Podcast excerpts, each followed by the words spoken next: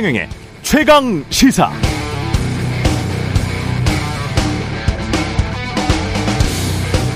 네, 이천이십삼 년 거의 모든 전문가들이 말하고 있습니다. 경제 안 좋을 거다. 침체가 깊고 길게 올 수 있다. 좋은 게 별로 안 보인다. 게다가 정치인은 극한 대결이 이어질 것 같다. 남북이 여야가 각 정당 내에서도 지금으로선 갈등의 골이 심해질 수 있다고 말하죠. 새해 첫 출근길, 그래도 굳이 희망을 찾아봤습니다. 첫 번째, 모든 건 변합니다. 무엇보다 늘 변하는 게 사람 마음이죠. 경제는 심리입니다. 절망 속에서도 신락 같은 희망이 보이면 희망적입니다. 주식, 부동산 시장에서도 가장 큰 호재는 가격이 크게 떨어졌다는 겁니다. 언제 어디까지 더 떨어질지 모르겠습니다만 떨어지면 오릅니다. 반드시 그렇습니다. 자연의 이치죠. 두 번째, 사람들이 큰 희망을 품지 않는 것도 희망적입니다. 기대 수준이 낮다는 건 좋은 일입니다. 경제에도 정치에도 기대 수준을 낮춰 잡으면 마음이 편안해지죠. 작은 성과에도 고무될 수 있습니다. 인플레이션이 조금만 완화돼도 여야가 조금만 합의하는 모습을 보여도 사람들은 크게 감사해 할 겁니다. 역설적으로 인간은 늘 안 좋은 여건에서 희망을 찾습니다. 희망이 도처에 있다면 희망을 찾지 않겠죠. 게다가 대한민국 취미가 국난 극복이지 않습니까? 우리는 생존할 겁니다. 그럼 분명 모두가 번영하는 길을 모색하겠죠. 지금은 빛이 잘 보이지 않는 것 같습니다만 그러나 이천이십삼 년 십이월 삼십일일 일 년 후에는 긴 어둠의 터널 끝쯤에 와 있기를 희망합니다. 변화가 있기를 갈망합니다. 네, 안녕하십니까. 이천이십삼 년 일월 이일 세상에 이익이 되는 방송 최경영의 최강시사 출발합니다. 저는 케이비에스 최경영 기자고요. 최경영의 최강시사 유튜브에 검색하시면 실시간 방송 보실 수 있습니다. 문자 참여 짧은 문자 오십 원, 긴 문자 백 원이 드는 샵 구칠삼공 또는 유튜브 무료 콩어플 많은 이용 부탁드리고요. 오늘 새해 첫날을 맞아서 커피 쿠폰 준비했습니다. 최경영의 최강시사로 다양한 질문, 의견 보내주신 분들 중 추첨 통해서 따뜻한 커피 쿠폰 보내드리니까요. 많은 참여 부탁드리고요. 오늘 최강시사 국민의힘 김종혁 비대위원 만나보고요. 신년을 맞아서 새롭게 준비한 코너입니다. 정치 먼데이. 예, 정치 먼데이. 어, 오늘은 최재성 전 청와대 정무수석과 이야기 나눠보겠습니다.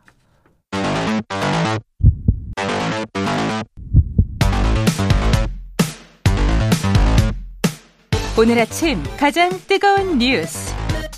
뉴스 언박싱. 자, 뉴스 언박싱 시작하겠습니다. 민동기 기자, 김민하 평론가 나와 있습니다. 안녕하십니까? 안녕하십니까? 예, 새해니까요. 힘차게. 네. 예, 화이팅. 네, 새해 복 많이 받으십시오. 예, 새해 네. 복 많이 받으시고요. 청취자분들 감사드립니다. 청취 계속 해주시는 거, 계속 응원해 주시는 거 감사드리고요. 함께 뛰어보자고요. 윤석열 대통령 아, 신년사 이야기를 했습니다.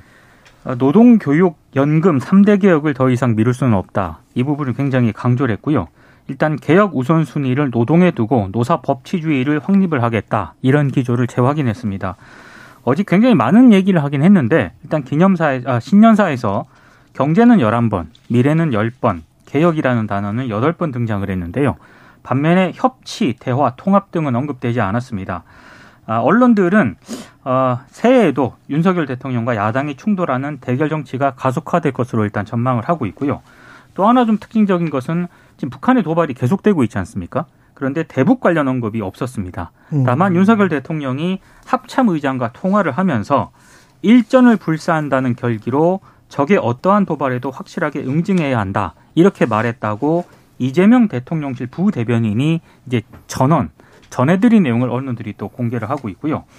아, 다만 이제 신년사에서 일부 언론이 좀 문제시 삼고 있는 부분은 노동시장 이중구조 개선 방안으로 윤 대통령이 직무중심, 성과급 중심의 전환을 추진하는 기업하고 예. 귀족 강성노조와 타협해서 연공서열 시스템에 매몰되는 기업에 대한 정부의 지원은 차별화돼야 한다. 이렇게 강조한 부분입니다.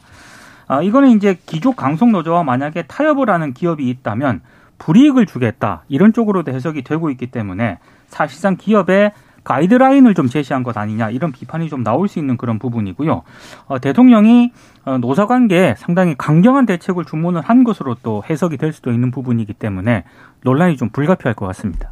그러니까 신년사라는 거는 한 해 이렇게 될 것이다, 이거를 예고하는 그런 메시지 아니겠습니까? 물론 뭐 반드시 그렇게 된다는 보장은 없지만 적어도 그런 방향으로 국정 운영의 어떤 틀을 이끌고 가겠다, 이제 이런 얘기인데, 거의 모든 언론이 이제 삼 대 개혁을 추진한다는 거에 방점을 두고 지금 보도를 하고 있어요. 그런데 삼 대 개혁이 이제 노동, 교육, 연금인데, 교육과 연금에 대한 메시지는 지금 뭐 쭉 전해 주셨다시피 별로 그렇게 구체적이지 않습니다. 대통령의 메시지가 여전히 구체적이지 않은데, 노동에 관련된 거는 지금 말씀 주신 것처럼 굉장히 구체적이에요. 이거는 굉장히 구체적인 거죠. 어, 그러니까 직무급제라든가 이런 것들로 어, 가지 않고, 가지 않는 것은, 그러니까 지금 연공서열이나 이런 것들을 유지하는 것은, 그것은 결국 기업과 기족 강성노조가 타협을 한 것이다라고 규정을 한 것이나 다름이 없는 그러한 메시지인 것이고, 이게 아마도 이제 어, 이 직무 중심, 성, 직무급제, 성과급제 이렇게 좀 전환을 하는 기업에 대해서는 인센티브를 뭔가 주는 방향으로 에, 정책을 이제 좀 실현을 하고, 그게 안 되는 기업에 대해서는 그 인센티브를 안 주겠다는 것으로 지금 해석이 되거든요. 이와 관련된 구체적인 뭐 정책이나 이런 것들이 발표가 돼야 구체적인 평을 할 수 있겠지만, 이런 방향으로 가게 되면은 사실 임금 이제 체계라든가 임금의 어떤 지급 구조라든가 이런 것들은 노사 자율로 사실 지금까지는 어떤 하는 합의하는 구조이다라는 게 지금까지 통례인데, 시장에서 결정이 됐죠. 그렇죠. 그렇죠. 네. 정부가 이렇게까지 이제 메시지를 내는 것은 자칫 잘못하면은 이 자유가 훼손되는 것으로 비춰질 수가 있습니다. 그래서 최대한 합리성을 기해서 이 정책을 추진해야 된다고 생각을 하고, 그러니까 설득을 해야죠. 이 지금은 이제 직무급제와 성과급제라든가 이런 것들로 임금 체계를 전환해야 된다는 걸 설득하고 유도를 해야 되는데, 오히려 이제 막 밀어붙이고, 아마도 이 말 안 들으면 이제 혼나는 거겠죠. 그러면 이제 뭐 그런 방향으로 가게 되면 오히려 부작용이 커질 수 있을 것 같아서 이 부분이 좀 우려가 됩니다. 저는 뭐 시장의 관점에서 이야기를 하자면, 불과 우리가 잘 기억이 나지 않으실 수도 있습니다만 이, 삼 년 전까지만 해도 디플레이션 걱정을 엄청나게 했잖아요. 그렇죠. 그렇습니다. 뭐 일본은 뭐 한 이십 년 걱정을 했고, 세계 선진국들도 한국을 포함해서 박근혜 정부, 문재인 정부 때 뭐 어떨 때는 물가 상승률이 한 달 평균으로 봤을 때 뭐 영 점 몇 퍼센트 뭐 이래가지고 굉장히 걱정을 많이 했습니다. 그래서 이 퍼센트만 되면 좋겠다, 삼 퍼센트만 되면 좋겠다, 뭐 이렇게 이야기를 했었어요. 그때 제가 아직도 기억이 나는데, 한 이 년 전에 영국의, 제가 자본주의를 항상 뒷받침하고 있는 자본주의의 수호 잡지라고 할 수 있는 영국 이코노미스트에서 왜 이렇게 디플레이션이 심한가, 한 가지 요인 중에 하나가 노동조합이 많이 사라지고 노조의 교섭력이 급격히 약화됐다. 지난 한 이삼십 년 동안. 영국 자본주의, 그리고 영미 자본주의를 대표하는 잡지죠, 이코노미스트는. 음. 백 년 정도가 된 잡지인데, 거기에서 그런 이야기를 하거든요. 그러니까 이 노사의 교섭력이라는 거는 시장에서 지금 발전하고 있고, 사실은 정치적으로 굉장히 많이 눌러왔었어요. 그리고 경제적으로는 이게 너무 낮아서 너무 낮아서 디플레이션 상황이 음. 있다. 아마 김영익 교수랑 그 이야기까지 할 수 있을지 모르겠습니다만, 필립스 곡선이라는 것도 물가 상승률이 높으면, 물가 상승률이 낮아지면 원래 사실 이 그 임금 인상을, 물가 상승률이 높으면 임금 인상을 할 수밖에 없잖아요. 그러면 상관관계를 그렇죠. 얘기하는 그 물가 이론이죠. 상승률과 실업률 간의 이 역상관 관계를 음. 이야기를 하는 거거든요.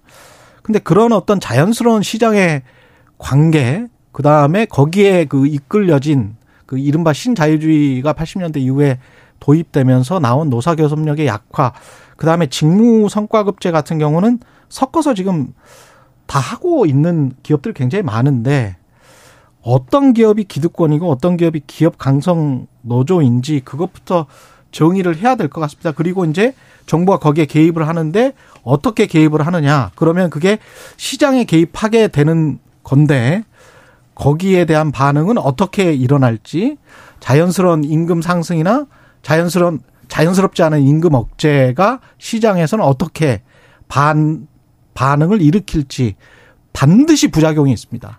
모든 경제 정책은 반드시 부작용이 있기 때문에, 예. 아유, 경제합시다에서 네. 더 자세히, 지금 뭐 더 자세히 이야기를 하겠습니다. 새 벽두에 지금 교수님 예. 강의 듣는 기분으로. 윤석열 대통령은 네. 근데 조선일보와는 이제 신년 인터뷰를 했습니다. 그러니까 예. 어제 이제 신년사를 발표하는데, 질의응답이 없지 않았습니까? 예. 출입 기자들이 참석을 못했습니다. 아, 참모진만 배석한 자리에서 이제 신년사를 발표를 했는데, 일단 대통령실 관계자가 출입 기자 없이 신년사를 발표한 것에 대해서 언론에 메시지에 집중하기 위해서였다, 이렇게 이제 해명을 했는데, 저는 이게 잘 이해가 잘 안 되는 그런 대목이고요. 말씀하신 것처럼 오늘 조선일보와 신년 인터뷰를 이제 진행을 했습니다. 특별 신년 인터뷰인데 여러 얘기를 했습니다만 몇 가지만 좀 추려서 정리를 해드리면은요, 북한 핵 미사일에 대응하기 위해서 한국과 미국이 미국의 핵전력을 공동 기획, 공동 연습 개념으로 운용하는 방안을 논의를 하고 있다, 이렇게 얘기를 했고, 여기에는 미국이 상당히 긍정적인 입장이다, 이렇게 얘기를 했습니다. 남북 정상회담에 대해서는 거부할 이유는 없지만 보여주기식 정상회담은 국민도 식상할 것이다, 이렇게 얘기를 했고요. 어, 정치 양극화 해소를 위한 선거구제 개편도 언급을 했는데, 중대선거구제를 통해 대표성을 좀 더 강화하는 방안을 검토해 볼 필요가 있다, 이렇게 얘기를 했지만, 모든 선거구를 중대선거구제로 하기보다는 지역 특성에 따라서 한 선거구에서 두 명, 세 명, 네 명을 선출하는 방법도 고려해 볼 수 있다, 이렇게 얘기를 했습니다. 그리고 오늘 뭐 조선일보가 인터뷰를 굉장히 많은 지면을 통해 실었는데요. 그중에 이제 몇 가지만 잠깐 더 소개를 해드리면, 이제 도어스태핑이 중단됐다는 부분을 조선일보 그 기자가 묻거든요. 예. 여기에서 대한 윤 대통령의 답은 대통령과 젊은 기자들이 힘을 합쳐서 대국민 소통을 잘해보자는 거였는데 협조 체제가 잘 안 돼서 많이 아쉽다, 이렇게 답을 했고요. 여당의 비주류들과 좀 더 소통하고 대화하는 것 아니 대화해야 하는 것 아니냐, 이 질문에 대해서는 당선되고 현재까지 여당 의원들을 가리지 않고 만났고 앞으로도 그럴 생각이다. 여당의 비주류 주류라는 건 말도 안 된다고 생각한다, 이렇게 답을 했습니다. 그리고 대통령 가족에 대한 수사가 미진하다는 지적이 있다, 이런 질문에 대해서는 수사는 본인이 언급할 일도 아니고 또 처에 대한 일이니까 더더욱 그렇다, 이렇게 얘기를 하면서도 검찰총장 시절 조국 장관 내정자에 대한 수사가 개시된 이후에 몇 년이 넘도록 자신의 처와 처가에 대해서 전방위적으로 뭐라도 잡아내기 위해서 무슨 지휘권 배제라고 하는 식의 망신까지 줘가면서 수사를 진행을 했다, 이렇게 답을 했습니다. 그러니까 이게 결국 신년 기자회견은 안 하는 쪽으로 이제 뭐 거의 이제 뭐 정해졌다, 이제 이렇게 다들 이제 언론이 얘기를 하고 있는데, 저는 그래도 되도록이면 좀 방침을 바꿔서 신년 기자회견을 통해서 이러한 메시지들을 직접 내놓고 기자들이 이제 추가적으로 어떤 이 답에 대해서 이제 의문이 가는 것들을 질문할 수 있게 해줬으면 좋겠고요. 그렇죠. 그 지금 이제 윤석열 대통령의 언론 대응을 보면은 적어도 어 제가 비유하자면 통제된 방식으로 소통하겠다라는 거예요, 결국은. 그러니까 이게 예를 들면은 방송이라고 그러면 생방송은 안 하고 녹화 방송만 하겠다라는 얘기에 가까운 것이고, 그걸 통해서 이제 돌발 변수를 줄이겠다는 거죠. 근데 돌발 변수를 줄이겠다는 뭐 그런 어 이 필요성이랄까 그런 것들은 정치적으로 이 이해할 수 있지만, 하지만 그래도 이제 신년 기자회견을 과거에 이제 뭐 대통령들이 첫 신년 기자회견 이런 식으로 거른 적이 없었기 때문에 뒤늦게라도 좀 방식 바꿨으면 좋겠고, 그다음 메시지에 대해서는 익히 뭐 우리가 아는 내용입니다. 사실 이 조선일보 인터뷰 쭉 내용을 보면은 지금 지난해 대통령이 했던 발언이나 이런 것들의 연장선에서 다 그렇습니다. 예. 다 있는 것이고, 다만 제가 약간 이제 여러모로 이제 걱정스러운 것은 이러한 메시지들 중에 이제 예를 들면 이태원 참사라든가 그런 것들도 사실은 별 태도가 변화하지 않은 그런 답변들이거든요. 책임이 있는 사람에게 책임을 물어야 되는데 경찰이 그, 그 당일에 왜 그렇게 대응했는지 지금도 이해가 안 된다, 뭐 이런 표현을 하고 있는데, 김건희 여사 관련된 수사에서도 지난 몇 년 동안 지난 정권에서 탈탈 털었다는 식으로 이야기가 있잖아요. 네. 그렇습니다. 예. 근데 변화된 상황들이 있는 거거든요. 그렇죠. 참사는 이 국정조사가 진행 중인 것이고,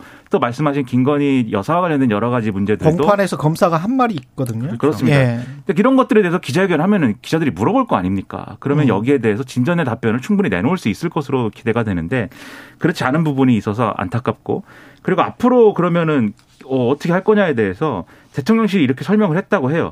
앞으로 다른 매체들과도 돌아가면서 인터뷰할 것이다. 그러면 지금 사실 이 매체를 돌아가면서 인터뷰한다라는 것은 편중되면 안 되는 거 아니겠습니까? 또 좀 논조가 다른 언론사들과도 그러면 인터뷰를 더 늘리는 방향으로도 고려를 했으면 좋겠습니다. 조선일보 했으니까 이제 다음에는 또 티비조선 할 수도 있겠죠. 예. 케이비에스 최경영 최강시사랑 한번 해야 되는데 두 시간 예. 내내 했으면 좋겠습니다. 뭐 논조가 약간 다를 수가 있으니까. 북한 어, 새해부터 미사일을 발사를 했고요. 북한은 이게 계속 이천이십삼 년에 이럴 것 같다는 생각이 드네요. 근데 새해 첫날부터 전술핵을 네. 탑재할 수 있는 초대형 방사포를 발사했다고 일단 북한이 공식적으로 발표를 했는데요. 음. 이 방사포 같은 경우에는 로켓을 연이어 쏘는 방식으로, 우리 군 같은 경우에는 이런 무기를 다연장 로켓이라고 지금 부르고 있거든요. 근데 이번에 이번에 이제 초대형 방사포 같은 경우에는 사거리가 한 사백 킬로미터 정도 된다고 합니다. 그러니까 이게 대한민국 전역이 사정권 안에 들어오는 그런 상황이고요. 만약에 북한이 핵탄두 소형화에 성공을 하게 되면 초대형 방사포에 전술핵 탑재도 가능한 그런 부분이기 때문에 상당히 좀 우리 입장에서는 위협적인 그런 무기일 수도 있습니다. 아, 일단 김정은 위원장이 이 남한을 타격할 수 있는 전술핵 위협을 강화하겠다고 일단 공언을 한 그런 상태이기 때문에 일단 올해 한반도 정세 같은 경우에는 사실상의 무력 경쟁으로 좀 점철될 가능성이 굉장히 높은 그런 상황이고요. 왜냐하면 우리도 이제 한미연합훈련, 한미일 군사협력을 확대하겠다는 그런 방침을 밝히고 있지 않습니까?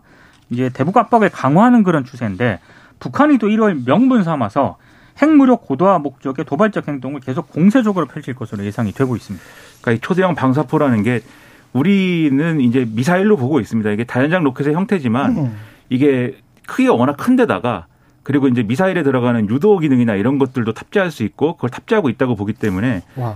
우리는 이제 미사일로 봐요 이거를. 그러니까 언론 같은 경우에는 거기에다가 저 핵을 탑재할 수도 있다는 거예요. 그렇죠. 뭐 대단하네. 이게 만약에 이 기술이 진전이 되면 그렇게까지도 이제 할 수 있는 그러니까 것인데. 단거리 탄도 미사일이라고 이렇게 명명하는 것도 있습니다. 그렇습니다. 근데 이런 걸 이제 쏘고 있고. 근데 김정은 위원장의 메시지를 잘 보면은. 이제 항상 보면은 뭐 전 세계 정치가 다 그런 것 같아요. 남의 탓을 합니다 일단.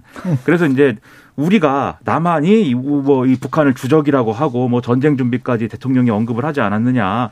우리가 볼 때도 이 남한은 적이다 이렇게 이제 주장을 하는 거예요. 그렇게 하면서 이 적에게 대응하기 위해서 우리도 뭔가를 해야 된다라는 점에서 지금 이 조선노동당 이 전원 이 중앙위 전원회의에서 이 문서를 내놓은 거거든요. 이천이십삼 년에 내가 어떻게 하겠다라는 군사적 목표에 대한 문서. 여기를 음. 보면은. 핵무기를 더 많이 개발하고 더 대단한 핵무기를 개발한다는 게 분명히 명시가 되어 있습니다. 그렇기 때문에 올 한 해는 지금 말씀하신 것처럼 이 북한 이슈와 관련돼서는 계속 충돌, 계속 발사, 계속 걱정, 계속 우려 이렇게 가는 거예요. 이 롤러코스터 같이 될 것이기 때문에. 그게 경제에 미치는 영향, 영향도 생각을 해봐야 될 것 같습니다. 예. 손잡이 꽉 붙들어야 됩니다. 지금. 예, 해외 투자자들이 어떻게 생각할지도 임계점이라는 게 있습니다. 좀 정부가 이런 것들도 좀 감안해서 남북 정책을 폈으면 좋겠습니다. 무역 적자는 사상 최악입니다.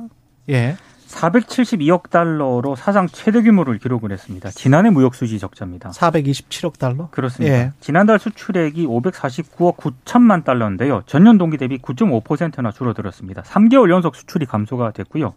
가장 큰 이유는 주력 품목인 반도체 수출액이 무려 이십구 점 일 퍼센트나 줄어들었습니다. 반면에 지난해 수입액은 십팔 점 구 퍼센트 늘어났는데요. 특히 원유, 가스, 석탄과 같은 삼 대 에너지원 수입액이 전년보다 칠백팔십사억 달러 증가했습니다. 이건 뭐 어쩔 수가 없는 그런 상황이긴 한데 예. 주요 경제 전망 기관들이 올해 수출 여건이 지난해보다 더 어렵다고 지금 전망을 하고 있거든요. 특히 반도체 수출 부진이 계속 이어지는 데다가 최대 수출 시장이 중국 아니겠습니까? 근데 중국이 지금 자체 공급망 구축에 속도를 내고 있기 때문에 아마 수출 둔화가 더 올해는 본격화가 될 것이다. 이런 전망을 하고 있습니다. 그러니까 수출이 둔화되는 것에 더해서 지금 적자폭이 커져 있기 때문에 여러모로 경제정책의 운용의 폭이 굉장히 운신의 폭이 좁아진 그런 상황인데 그럼 기업이 어쨌든 여러모로 경제 상황이 전반적으로 어렵다고 하면 어렵지 않겠습니까? 기업도. 근데 기업이 어려운 거에서 뭐 끝나는 게 아니고 지금 보면은 벌써 이제 인플레이션 영향도 있어서 우리의 이제 생활 물가나 이런 것들도 고공행진으로 이제 올 한 해 내내 갈 것 같고 여기에 공공요금 인상이 또 있습니다. 지금까지 뭐 억눌러 온 것에 더해 가지고 지금 이제 당장 전기요금이 오를 것이고 또 가스요금은 일단은 눌러놨지만 올해 내에 또 올릴 것 같아요.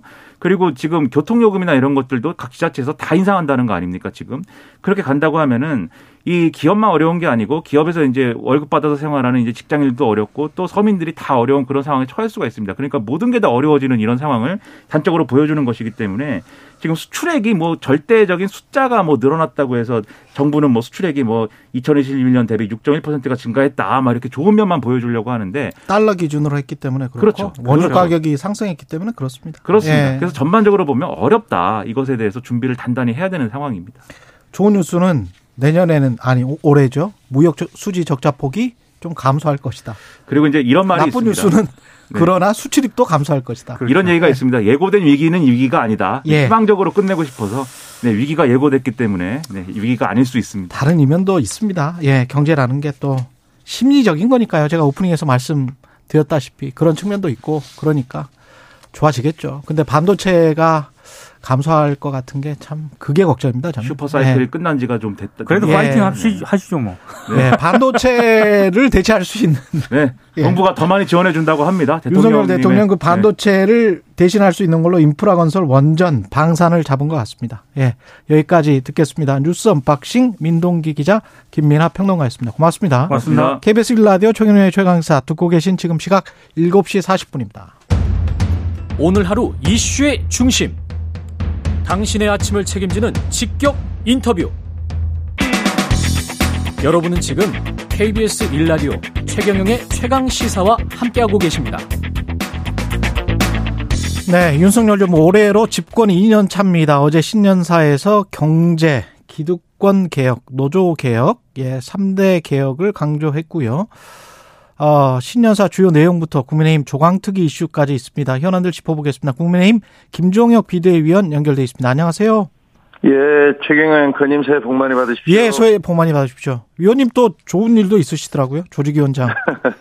고맙습니다. 예, 예. 이따 그거는 좀 자세히 여쭤보고요. 과이불개였는데 사자성어가 올해는 어떤 정치, 그러니까 뭐 잘못하고도 고치지 않는다. 이게 이제 지난해 교수 신문이 어, 내세운 사자성어입니다. 어떻게 힘, 어떤 정치가 되기를 희망하십니까?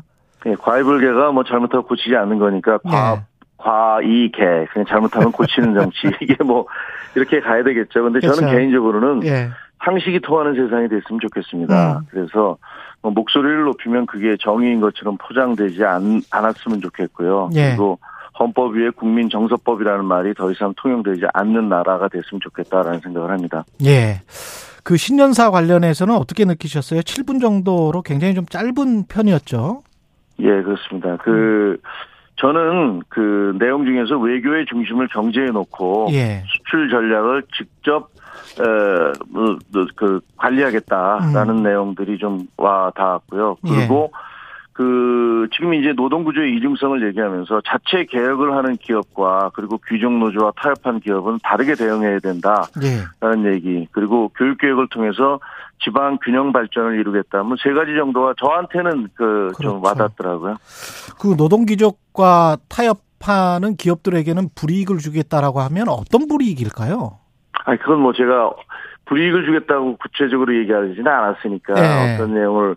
어, 계획하시는지 잘 모르지만 전체적인 음. 방향으로서는 지금 보면 우리나라의 전체 어, 노동조합 그, 그 결성 비율이 약 십이 퍼센트 정도 되는 걸로 알고 있습니다. 그렇죠. 전체 노동자들 네. 중에서 십이 퍼센트만의 노조를 아, 그, 그 결성하고 있는데 그 중에서 특히 대기업, 공기업 노조들은 음. 대기업들이 중소기업의 하청 구조로 이렇게 일각에서는 뭐 무슨 불공정 거래를 하고 있다라는 지적을 하고 있듯이 그 대기업이나 공공기업 노조들도 중소기업 노조라든가 무노조들에 대해서 그 자기들의 어떤 그, 그, 그분들의 권한을 뺏어감으로써 자기들의 이익을 챙기는 게 아니냐라는 그런 비판을 받아오지 않았습니까? 그게 노동의 음. 이중구조라고 하는 건데. 예. 그런 면에서는 대기업과 혹은 공공기업 그리고 공기업 노조들은 서로 어떻게 이인 삼각처럼 이 공동체라고 얘기할 수 있을지도 모르겠습니다. 그래서 음. 그런 부분들은 개선돼야 됐다라고 주장하는 것 같아요. 그러니까 문호를 개방해야 된다 또는 뭐 비정규직을 그만큼 노동조합의 정규직 노조에 어떻게 편입시켜야 된다 뭐 이런 이야기일까요? 아닌가? 그건 아닌 것 같고요. 그건 아니고. 어쨌든 예. 예, 예. 이 지금 그 대기업이 중소기업에 대해 되는, 하는 불공정 행위가 시정돼야 하듯이 예. 대기업 노조나 공공기업 노조가 다른 그 노조가 결성되지 않거나 음. 혹은 저 중소기업 노조 그런 노동자들에 대해서 그 그분들에 대해 그분들의 희생을 바탕으로 그 대기업 노조들이 그 특혜를 받는 부분을 없애야 된다. 그 대표적인 예가 아마도 그 회계의 투명화라든가 이런 예. 부분이 될 것 같습니다. 남북 관계와 이태원 참사 언급이 안 된 게 조금 아쉽다 또는 왜 그렇지라고 우아하게 생각하시는 분들이 있을 것 같은데 왜 그런 것 같습니까? 글쎄요. 그거는 사실은 뭐 그렇게 따지면은 여러 가지 각자의 입장에 따라서는 왜 이건 언급해 주지 않았을까 저건 어. 언급해 주지 않았을까 이런 부분들이 많겠죠. 근데 네. 남북관계는 지금 이게 굉장히 변화하는 상황이잖아요. 북한이 음. 어떻게 대응할지도 잘 모르기 때문에 그런 부분들에 대한 고려, 조금 더 지켜보고 어, 방향을 정해야 된다라는 그런 입장이지 않았을까 싶습니다. 조선일보와 인터뷰를 했단 말이죠. 근데 기자회견은 안 했고 이게 좀 일방적인 소통처럼 비춰지는 것 같은데 바람직한 네. 것 같지는 않습니다만은 어떻게 보십니까? 에, 저는 뭐 이렇게 생각합니다. 그 대통령이 음. 그 국민들과 소통하는 방법은 여러 가지가 있는데요. 예. 국회에서 시정연설을 하는 그런 형태가 있고 그다음에 또 기자회견을 통해서 인터뷰를 하는 경우가 있고 그 국민들에게 직접 설명하는 그런 형태가 있잖아요. 예예. 그 목표는 국정 방향을 국민들에게 전달하는 것이 그게 목적입니다. 그렇죠. 그런데 그 이번에 뭐 앞으로 제가 이러이러한 식으로 국정을 운영하겠습니다라고 국민들에게 밝힌 밝힌 건데 기자들과 기자들이 그 자리에 참석하지 않았기 때문에 그것이 불통이다라고 얘기하는 것은 그것은 좀 적절치 않다. 그건 좀 음. 과잉이 아닌가라고 생각을 하고요. 음. 특히 이재명 대표 같은 경우도 어, 취임 백 일이 됐는데 그 취임 백 일 인터뷰를 하지 않으셨잖아요. 예, 안 했죠. 그리고 예. 신년 기자회견을 하겠다는데 그것도 뭐 성명 그냥 입장을 발표하시는 걸로 끝난 걸로 알고 있는데요. 음.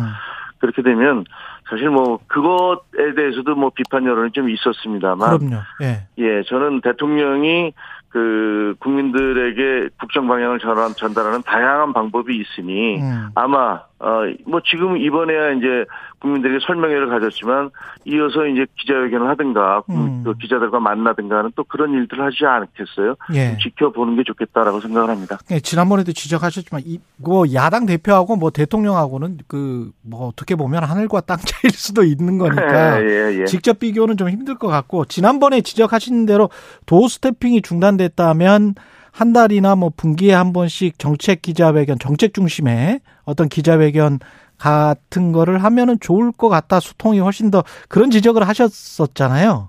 맞습니다. 예, 그거는 여전히 유효하세요? 네, 그럼요. 유효합니다. 예. 그리고 아마 그런 뭐 그걸 제가 저 음. 용산에 있는 대통령 참모가 아니기 때문에 저는 그냥 제가 그렇게 예. 언론 출신으로서 그렇게 했으면 좋겠다라는 얘기를 말씀드린 거고요. 저도 그랬으면 저는, 좋겠어요, 사실. 네네.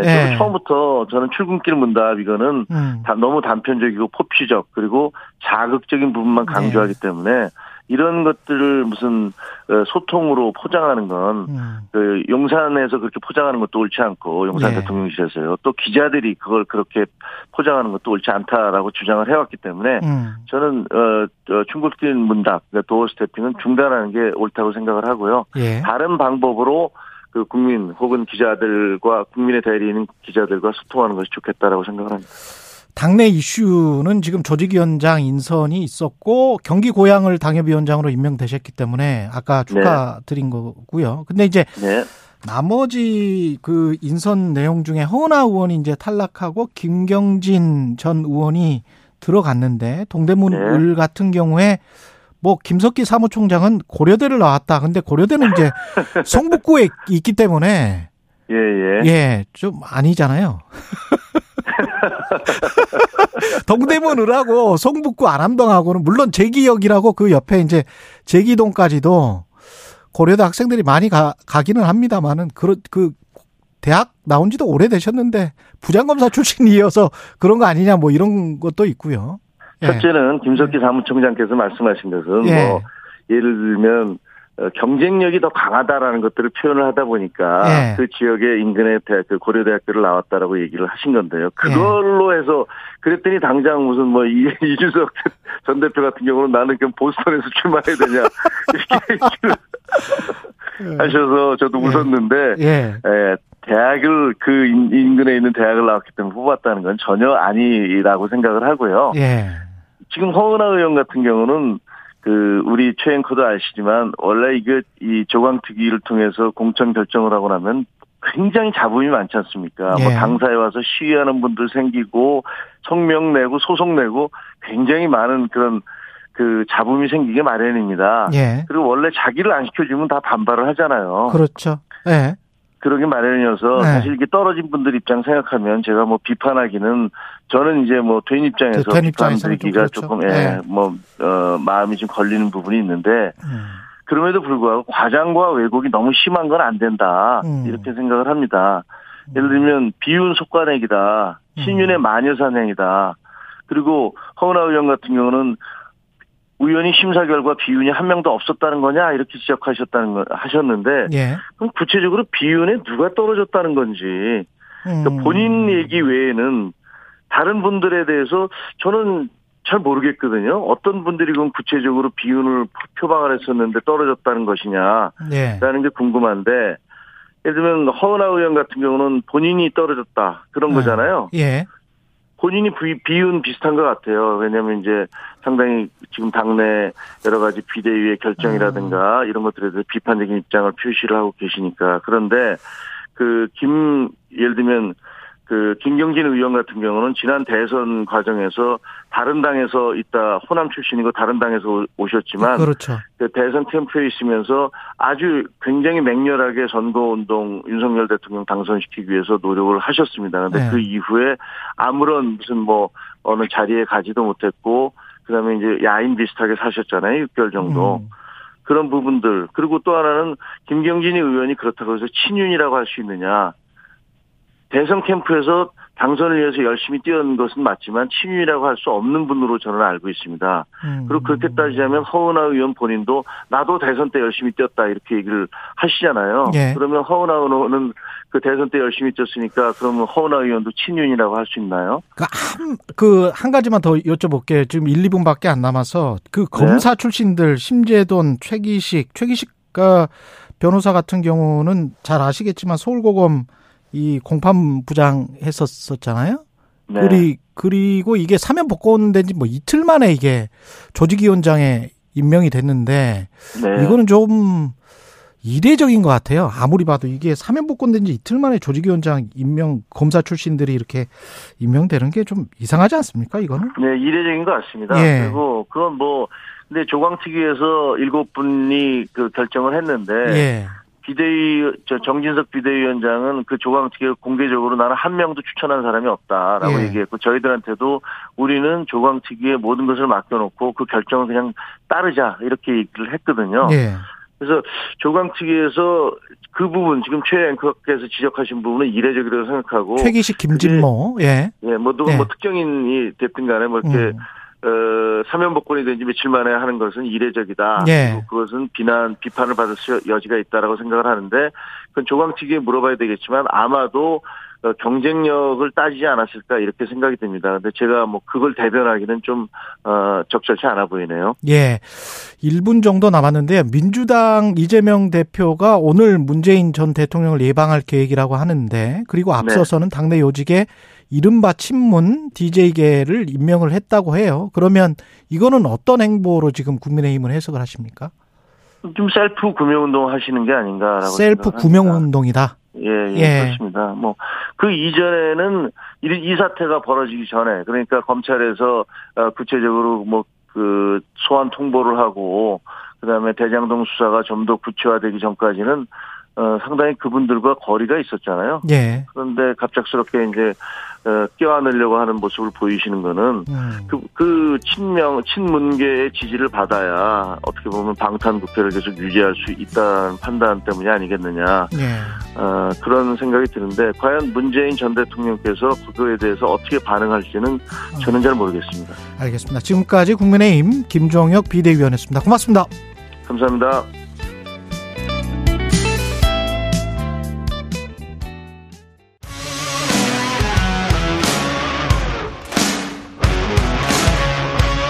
오늘 하루 이슈의 중심 최경영의 최강 시사.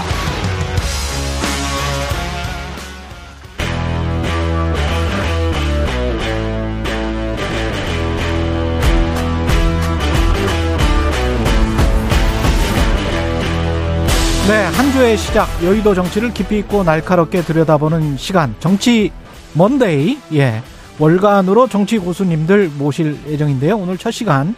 최재성 전 청와대 정무수석과 함께하겠습니다. 안녕하세요. 안녕하세요. 예, 제가 방금 전에 실수를 해서 그거 하나 정정해 드리겠습니다. 최기식 어, 조직위원장은 경기의왕 과천 지역구 조직위원장 맞고요. 전 검사는 맞지만 특별 사면 복권된 건 아닙니다. 예, 아닙니다. 그래서 최기식 어, 조직위원장 이건 사과드리고요. 예, 제가 잘못했습니다. 그거는 그 최강시사 신년부터 지금 한 달에 한 번씩 모시고 다른 분들이 또 있습니다. 일종의 이제 어벤져스 같은 분들인데 정치의 고수분들을 모시고 새해 어, 다양한 이야기를 해볼 작정입니다. 일단 청취자 여러분들께 오랜만에 나오셔서 새해 인사도 좀 해주십시오.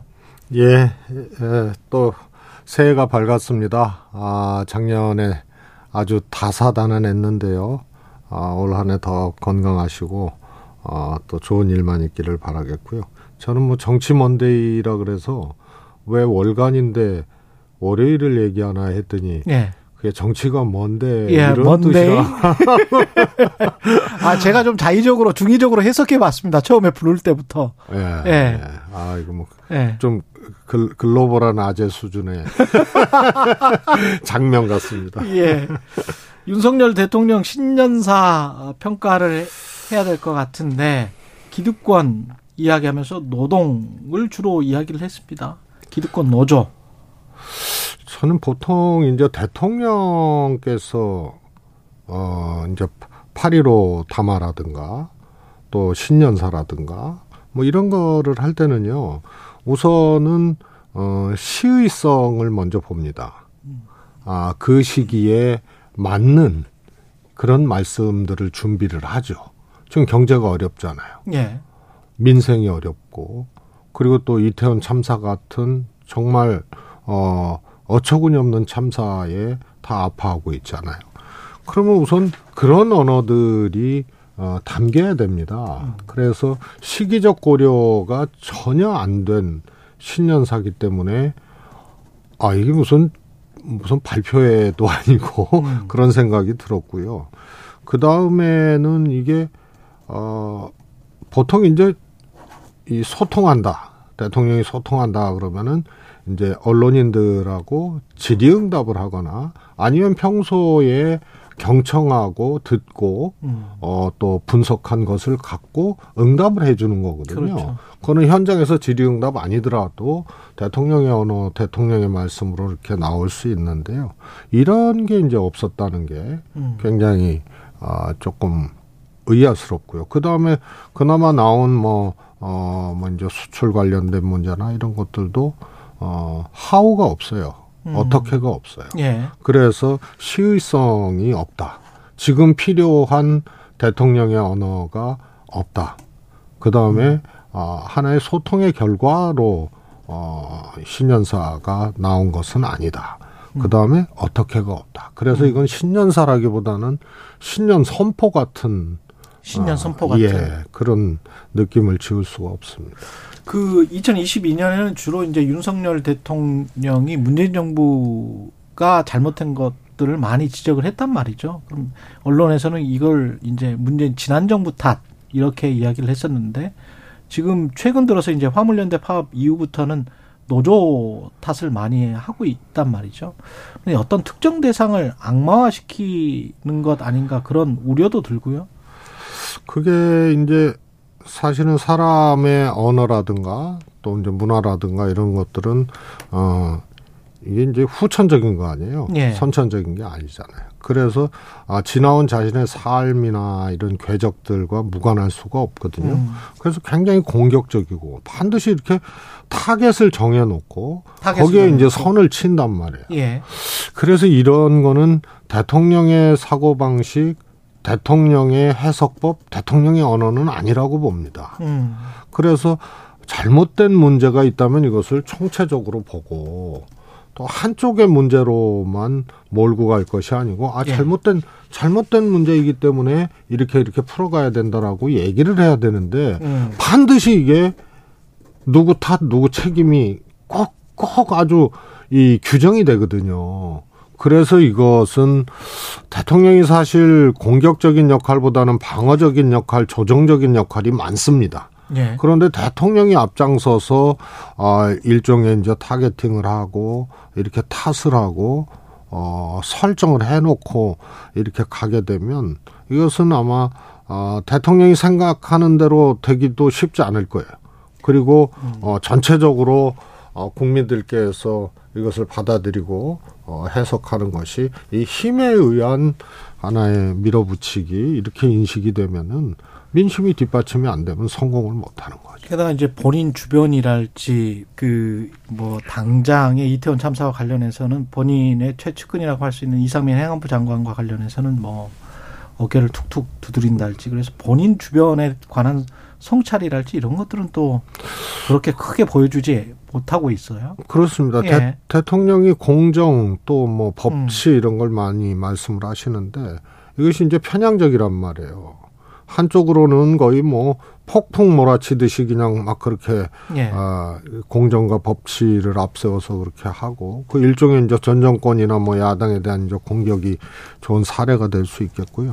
또 뭐 아시다시피 대통령 가족이라든가 이런 것은 전부 아주 뭐 증거들이 나오고 막 난리가 나는데 아, 소환 한 번 안 하는 이런 음. 게 있고요. 그래서 저는 이 대상을 설정해서 어, 이 책임이 있다라고 딱 탓을 하고 시작하는 거. 그 다음에 이제 법치와 공정이 한쪽으로만 작동되는 거. 네. 이 속에서 대통령 말씀이나 생각은 이미 균형을 상실한 게 아닌가 싶습니다. 그 문재인 전 대통령이 페이스북에 그 윤석열 정부를 우회적으로 비판한 내용을 담은 신년사. 보, 보신 분에 따라서는 어떻게 느끼실지 모르겠습니다만은 어떻게 일단 느끼셨고, 권성동 의원은 관련해서 문재인 전 대통령이 권력형 망국 수준이다, 이런 이제 신년사를 내놨기 때문에 그렇게 이제 비판을 한 것 같은데, 신년사 내용이랑 일치한다고 보십니까? 전 대통령 신년사 내용이랑? 아마 두 가지 문장에. 예. 그 반응을 한 것 같아요. 예. 하나는 이태원 참사와 같은 아픔에 음. 대해서 책임지고 보듬어 주지 못하는 못난 모습. 못난 모습. 예. 요, 요거에 하나 꼽힌 것 같고요. 예. 그 다음에, 어, 새해 전망 어둡다. 그러니까 민생 경제 불안하고 안보 불안하고, 그래서 예. 새해 전망이 어둡다. 경제 전망이 두 가지예요. 예. 그리고 나머지는 공감, 아픔, 배려, 연대 뭐 이렇게 얘기를 하고 음. 추울수록 서로 뭐 이렇게 이런, 이런 말씀이기 때문에 그건 일반적으로 이 두 가지거든요. 예. 이태원 참사 아픔을 책임지고 보듬어주지 못한 못난 모습이 더 마음을 춥게 한다. 음. 이, 이 문장에 권력형 뭐, 뭐, 뭐, 뭐라고. 권력형 망국 수준? 망국 수준으로 네. 가능한 한 반응을 하는 거고, 새해 전망 음. 어둡다는 것에 대해서 반응하고. 그럼 예를 들어서 어, 아이 어두 어둡고 추울수록 우리 힘내자, 음. 어, 이거 이겨 나가자 네. 이런 메시지도 못 한다는 얘기인데, 음. 그러면 결국 하나예요, 못난 모습. 음. 여기에 그냥 발끈한 거거든요. 네. 그리고 대통령 측근이나 또 이 대통령과 가깝고 권력에 좀 힘이 있다는 사람들일수록 이런 것에 대해서 좀 어, 균형 있게.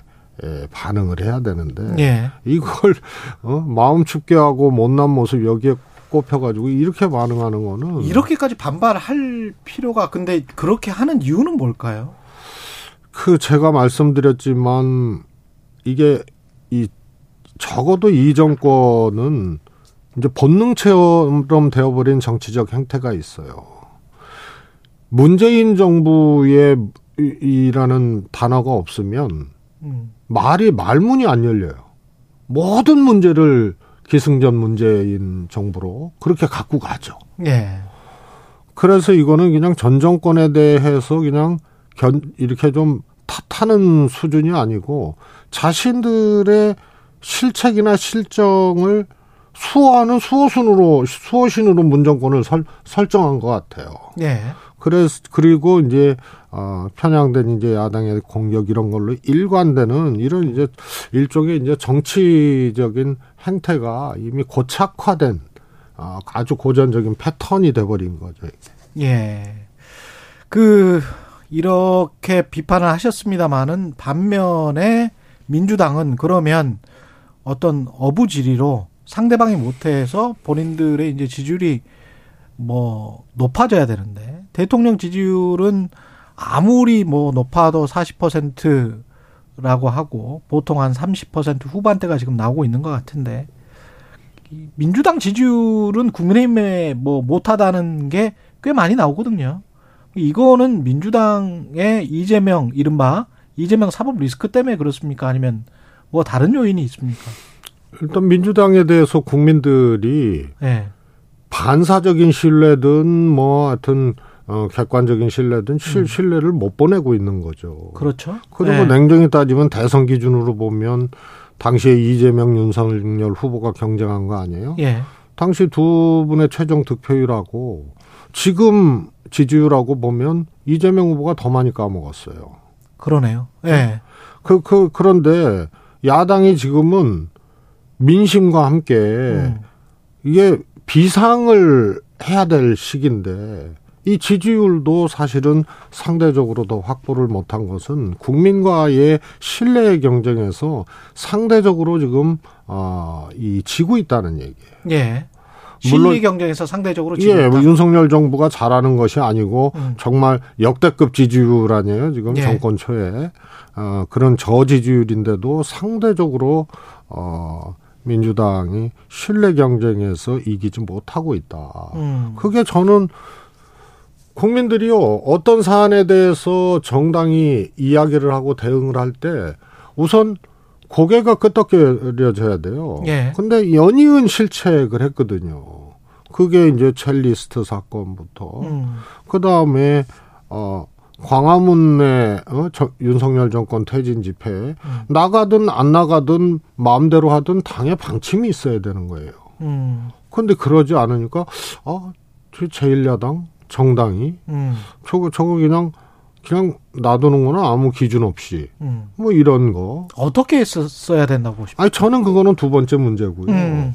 그냥 현재 대통령 퇴진 집회 예. 시민들의 퇴진 집회에 정당에서 음. 할 건지 말 건지 자유사대로 할 건지 방침이 있어야 되는 거예요. 예. 저는 안 나가는 게 맞다고 보는데요. 음. 그러나 뭐 제 제 의견이 틀릴 수도 있고 그렇죠. 그러나 민주당에서는 그 방침이 있어야 되는데 그러질 못하고 음. 그다음에 국조 합의하고 또 이상민 행안부 장관에 대해서 음. 최후 통첩을 했잖아요. 예. 고개가 갸우뚱대죠. 이게 국조 합의 전에 하든가. 그렇죠. 국, 어. 이태원 참사 국정조사 합의를 했는데 그거는 원인 규명, 진상 규명을 해서 책임선을 분명히 하겠다는 그런 그런 의미의 국조 아니에요? 그런데 국조 합의하고 이상민 장관 어?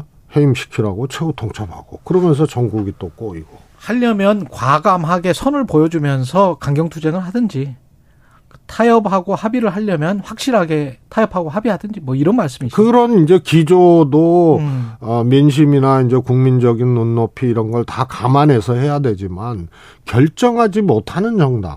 아, 결정하지 못하는 정당이다. 예. 그 다음에 이제 결국은 이런 과정 과정에서 국민들이 또, 어, 대선 기준으로는 수권 능력, 음. 총선 기준으로는 입법 권력에 대한 담당자. 그렇죠. 이런 것에 대한 일종의 수권 능력이죠. 음. 이런 것을 어, 느끼고 확인하거든요. 예.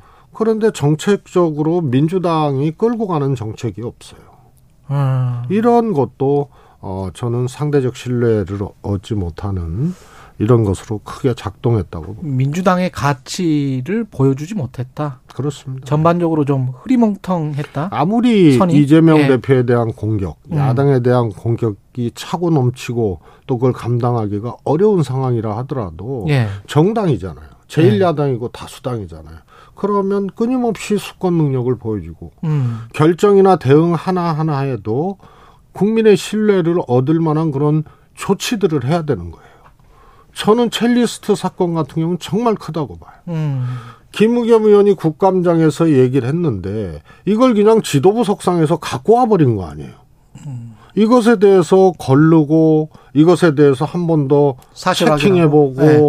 이런 것이 없이 그냥 무불통으로 지도, 지도부 회의까지 와서 틀어대면 이게 이제 김의겸 의원 개인에서 민주당의 이 하나의 행위로 돼버리잖아요.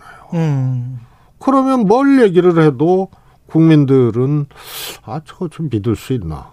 그러니까 분리할 이런. 거는 확실하게 분리하고 당 안의 일과 당 밖의 일을 그런 선이 뚜렷하지 못했다는 말씀을 지금 계속하고 있습니다. 그렇습니다. 예. 그리고 참전해야 할 거라고 생각하면 확실히 참전을 해야 되고 뭐 그 거기에 관한 확실한 근거나 사실들이 있어야 되고 네. 그런 판단을 제대로 했어야 되는데 그걸 못했다. 그다음에 민주당의 네. 것이 있어야죠. 음. 정책이나 현안이 그러네요. 민주당의 네. 것을 만들어내고 야당이요. 어, 꽤, 꽤 했습니다. 그거 과거의 야당 네. 때. 뭐 기억하실지 모르겠습니다만 어, 예를 들어서 어, 산무일반, 음. 음? 반값 등록금, 예. 그다음에 뭐 어, 무상급식, 어? 무상의료 뭐 이렇게 해서 그게 하여튼 민주당이 제시를 했고 음. 어? 무상보육. 예. 에, 엠비 시절이죠. 예. 엠비 대통령이 이거 택도 없다. 음. 무상보육 특히 마, 말도 안 된다 해서 쫙 했는데 여론이 뒷받침이 되니까 그렇죠. 예. 어느 날 갑자기 준비 없이 엠비 대통령이 발표를 해버렸어요. 무상보육 하겠다고. 음. 오히려 오히려 준비 없이. 예. 그래 반대하던 엠비 정부에서. 것을. 그게 야당의 힘이거든요. 예. 국민들이 그런 걸 보면서 반응을 하는 거고요. 그래서 선거에서 이겼잖아요. 이재명 당대표가 오늘 문재인 전 대통령을 예방을 하는데 이게 어떤 의미가 있을까요? 저는 진작했어야 된다고 보고요. 진작했어야 됐다. 예. 예. 대통령. 또 당대표, 소위 말해서 이제 주류의 정점에 있는 그런 분들은요, 늘 포용적이고 통합적이고 확장적으로, 어, 정치를 해야 됩니다. 이재명 대표가 사법적으로 공격당하고 막 이렇게 힘든 상황에서 손 내미는 형태라기보다는 음, 예. 그런 것보다는 그런 걸, 그런 거 아닌가 하고 느끼게 하기보다는 음. 당대표잖아요. 제일 야당에. 그리고 대선 후보였고 역대 가장 많은 득표를 했던 사람이고 예. 후에 당대표 됐고.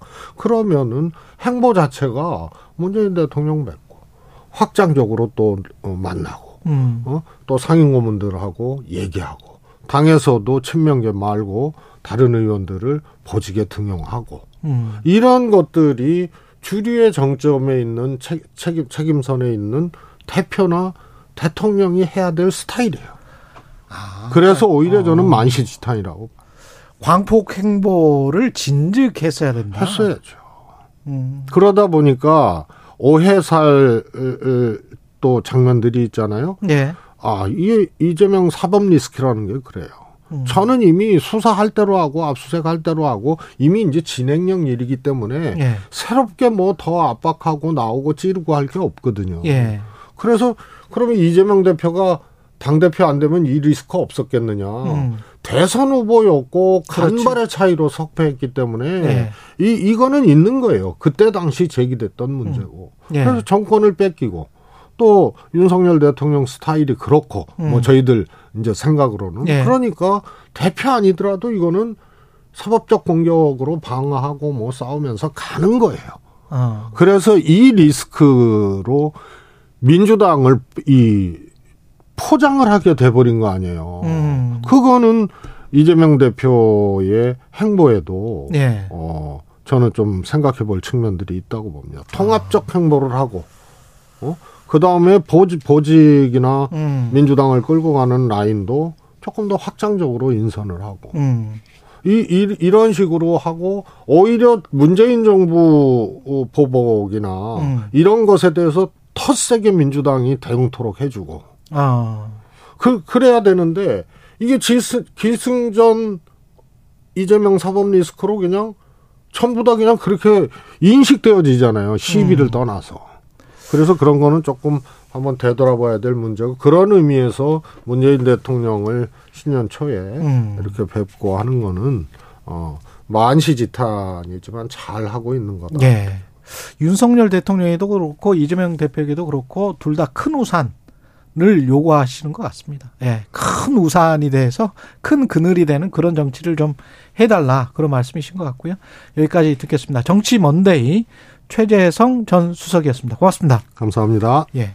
그리고 제가 아까 그 민주당 지지율이랄지 여러 지지율 이야기를 했었잖아요. 조선일보가 K-스탯 리서치에 의뢰해서 지난 십이월부터 이십육일, 이십칠일 조사한 것, 민주당 지지율 삼십 점 칠 퍼센트, 그리고 다른 조사 내용들도 삼십 퍼센트 넘어가는 것들 꽤 있습니다. 예. 참조하시면 되고, 중앙선거 여론조사심의 홈페이지 참조하시면 됩니다. 고맙습니다.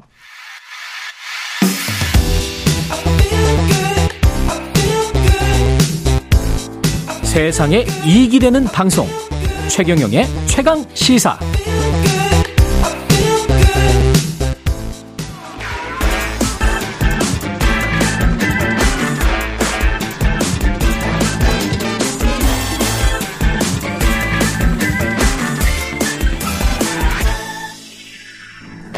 네, 신년 말이 커피 쿠폰 보내드리고 있습니다. 최근의 최강시사로 다양한 질문, 의견 보내주신 분들 중 추첨을 통해서 보내드리니까요. 많은 참여 부탁드리고요. 최경의 최강시사 한 번 더 뉴스. 예, 오늘은 오마이뉴스 곽우신 기자와 함께하겠습니다. 안녕하세요. 네, 안녕하세요. 예, 놓치기 아쉬운 한 번 더 뉴스. 오늘은 전작년 뉴스네요. 그 법원이 낸 조정안을 전국장애인 철, 차별철폐연대가 수용하기로 했습니다. 네, 그러니까 서울중앙지법이 강제 조정에 들어갔던 게 이제 지난달이었습니다. 원래는 서울교통공사 측에서 박경석 대표랑 전장연에 삼천만 원 가량의 이 손해배상 소송을 청구를 했는데, 어, 교통공사는 전장연에는 열차 운행을 중단시키는 이 시위를 좀 하지 마라라고 얘기를 했고, 대신에 서울시와 교통공사에는 이천이십사년까지 엘리베이터가 설치 안 되어 있는 열아홉 개 역사에 모두 설치를 해라라고 음. 이 권고를 했습니다. 그래서 이 조정안을 두고 여러 이야기가 있었는데, 그 특히 전장연 같은 경우에는 오 분 이상 지연을 초과시키게 되면은 오백만 원의 벌금을 교통공사 측에 지급을 해라라는 거였는데, 전장연이 입장문을 내고 아 우리가 수용하겠다. 오 분을 넘으면 오백만 원 벌금 내겠다 이렇게 밝혔습니다. 네. 그 법원 수용을 하겠다, 법원의 조정을 수용하겠다라고 하는 거는 어떤 의미가 있을까요? 그러니까 일단 시위를 안 하겠다는 건 아니고요. 사실 네. 이제 오늘과 내일도 지금 삼각지역에서의 지하철 선전전이 예정이 네, 되어 있습니다. 다만 오 분을 넘기지 않도록 하고 음. 넘기게 되면은 약속 그 법원이 얘기한 오백만 원 벌금을 내겠다라는 건데요. 음. 전장연이 자신들이 이걸 받아들이니까 대신에 그럼 서울시와 교통공사도 법원이 강제 조정에 나서는 것처럼 이십사년까지 빨리. 열아홉 개 역사 엘리베이터 설치 완료해달라. 라고 지금 선제적으로 얘기를 한 거죠. 이천이십사년까지? 네. 예, 이 년이나 남았네요. 그러니까 올해하고 네. 내년까지죠. 네. 엘리베이터 열아홉 개? 네. 서울 시내 지금 열아홉 개 역사 설치가 안 돼 있는데, 근데 저기 오세훈 시장 쪽에서 조금 늦게 연락이 왔는데, 음. 그쪽에서의 메시지는 받아들이기 어렵다라는 거였습니다. 왜요? 그러니까 일단은, 당장 일 분만 늦어져도 엄청나게 어. 시민들이 불편을 겪고 손해를 겪는데, 어. 사실상 이 오 분에 오백만 원 이거는 오 분 동안의 시위를 허용해준 거와 다름이 없기 때문에 이 권고를 받아들이기는 어렵다라는 식으로 메시지를 냈습니다. 그럼 법원 조정안 받아들이기 어렵다? 네, 그러니까 아마 이의 신청을 할 것으로 보이게 되고요. 이거에 네. 되면은 또 다음으로 넘어갈 수도 있어요. 법적 공방이. 아, 그렇군요. 아쉽게 됐네요. 근데 이게 열아홉 개 엘리베이터 설치하는 게 그렇게 힘드나요? 사실 상식적으로는 좀 예. 이해가 힘든데. 그러니까 이천이십사년까지면 이 년치 예산 중에서 일부를 좀 해달라는 건데, 이게 이렇게 무리한 요구는 아닌 것 같은데, 사실. 사실 지금까지 만들어온 속도를 보면은 예. 물론 지금 굉장히 높은 비율로 완성이 되어 있긴 했지만, 근데 예. 오랫동안 천천히 이루어져 왔잖아요. 그리고 지금 안 돼 있는 곳들은 기본적으로 설계적으로 좀 어려운 곳들이라서 늦춰진 곳이라고 합니다. 열아홉 개 아, 지역이. 그렇군요. 그래서 요 역에 엘리베이터를 신규 설치하는 게 뭐 쉬운 일은 아니긴 한데, 근데 음. 그렇다고 해도 법원이 이렇게 강제 조정을 한 거고, 전장연도 우리도 오케이 하겠다라고 했는데 서울시가 예. 받아들이기 어렵다라고 나눈 거라 약간 조금 평가가 엇갈릴 것 같습니다. 지금 예산 때문에 결국 그러는 거잖아요. 예산이 편성이 안 됐습니까? 어땠습니까? 그러니까 이 처음에 전장연이 요구했던 예. 예산들이 여러 가지가 있는데, 이동권을 포함해서 이게 음. 한 일조 삼천억 원 정도 규모의 증액이었습니다. 예. 이게 국회 상임위를 통과할 때만 해도 한 절반 정도 육천육백억 원이었거든요. 예. 이때 전장연이 입장문을 뭐라고 했냐면은, 불만족스럽지만 이 정도라도 통과되면 우리 더 이상 지하철 시위 안 할 수 있다. 절반 정도가 깎였는데. 네, 네, 요 정도면 예. 괜찮겠다라고 했는데, 실제로 통과된 건 백육억입니다. 그러니까 일조 예. 삼천억과 백육억을 비교하면 좀 많이 깎였죠. 실제 원내대표 협상에서. 와. 네, 그래서 전자... 백분의 일 수준이네. 그렇죠. 그러니까 예. 전장연 요구에서는 영점팔 퍼센트 수준입니다. 상임위 기준으로 일점육 퍼센트 수준이고, 그래서 요게 통과되고 나서 전장연은 기재부가 장애인 권리 예산 거부한 거다. 우리는 지하철 시위에 다시 나서겠다라고 이미 선언을 한 바 있습니다. 장애인의 이동권이, 선진국 가보신 분들은 뭐 요즘 여행을 하시면 다 알겠지만, 이건 좀 이해하기 힘든데요. 백육억? 예. 전 돈 아껴서 이런 거 해줘야 될 것 같은데. 뭐 사실 지역구 살뜰이들 다 예산 챙기신 분들 거에 비하면 되게 소소한 예산이죠. 그러니까요. 네. 쓸데없이 도로 만들고 공항 만드는 것보다는 나을 것 같습니다만은. 예. 베네딕토 십육 세 전 교황 어, 선종했습니다. 십이월 말에 선종하셨네요. 네. 예. 어, 명예 교황이란 이름으로 불리죠. 베네딕토 십육 세가 음. 십이월 삼십일일 오전 아홉시 삼십사분에 바티칸에서 사망을 했다라고 이제 바티칸 대변인이 알렸습니다. 프란치스코 교황이 어, 매우 고결하고 친절한 사람으로 기억한다라고 송년 미사에서 이, 밝혔는데요. 일단 뭐 정치 지도자들의 추모도 있었는데 윤 대통령 같은 경우에는 이십세기 최고의 가톨릭 신학자였던 거인을 잃은 슬픔에 잠긴 음. 천주교인들에게 깊은 애도를 표한다라고 했고요. 어, 조 바이든 대통령이 또 가톨릭 신자입니다. 그렇죠. 그래서 믿음과 원칙에 따라 성당에 일평생 헌신한 저명한 신학자로 기억될 것이다라고 했고요. 음. 어, 일단 지금 바티칸에 안치가 되어 있는데 일월 오일 성 베드로 광장 미사에서 이 프란치스코 교황이 직접 장례 미사를 주, 주례하겠다고 했습니다. 이 유명한 프란치스코 교황과 이분 베네딕토 교황의 뭐 연대기를 다룬 그 다큐멘터리가 있잖아요. 네, 그렇죠, 그렇죠. 두 교황. 베네딕토 교황이 그 이야기 했을 때가 참 인상 깊었는데 세상과 교회가 타협하면 교회가 시대가 바뀌면 과부가 된다 이런 이야기를 했잖아요. 저널리즘의 네. 원칙으로 봤을 때도 참 아주 중요한 이야기를 하신 것 같아요. 그 원칙을 강조하신 것 이 부분. 네. 예. 그러니까 또 물론 이제 교회에서는 보수파로 인정이 되지만 이런 보수파들은 참 멋지다. 네. 사실 베네딕토 십육 세가 뭐 네. 유럽 출신 교황인 것도 백인이고 해가지고 그렇죠. 전체적으로 밖에서는 보수적인 교황으로 음. 많이 해석을 하는데 또 원래 가톨릭이 좀 보수적인 종교다 보니까 그렇죠. 전통적인 입장에서 보았을 때 엄청 보수적인 교황은 아니었거든요. 네. 그런 면에서 오히려 열려있기도 했고 음. 물론 이제 프란치스코 교황이 워낙 상대적으로 진보적이다 보니까 그렇죠. 비교가 많이 되긴 하는데 실제로 두 사람은 사이가 상당히 나쁘지 않았습니다. 그렇죠. 네. 그 스스로 사임을 했어요. 또. 네. 네. 가톨릭 역사에서 이게 오백구십팔년 만에 있었던 자진 사임이었고요. 그렇죠. 역대 세 번째라서 당시에도 굉장히 화제였고요. 음. 물론 이게 건강상의 이유가 제일 큰 거긴 했는데 음. 건강상 물론 워낙 고령으로 이미 해였기 때문이니까요. 근데 이제 어 당시 사실 좀 정치적인 문제도 여러 가지가 좀 모여져 있었고 그렇죠. 네, 그러니까 신부님들의 좀 일탈행위가 좀 있었고요. 네, 성추문이 예. 그때 한참 있을 때여가지고 예. 네, 베네딕토 십육 세가 사백명의 신부를 면직시킨 적이 있습니다. 성추문 음. 때문에만. 그렇습니다. 그 두 교황을 한번 봐보십시오. 예, 굉장히 좋은 다큐멘터리입니다. 정말 네. 재밌는 작품. 원래 연극이 예. 원작인데 이거를 넷플릭스에서 오리지널 음. 영화한 거잖아요. 예. 약간의 허구가 극화안으로서 가미가 되어 있긴 음. 하지만 신자들도 꽤 재밌게 보는 작품입니다. 꼭 보셨으면 좋겠습니다. 한국 정치에도 주는 메시지가 아주 강렬합니다. 꼭 한번 보시기를 바라고요. 선정하셨는데 천국 가셨겠죠. 뭐. 케이비에스 일 라디오 최경영의 최강시사 이 부는 여기까지였습니다. 고맙습니다. 감사합니다. 예.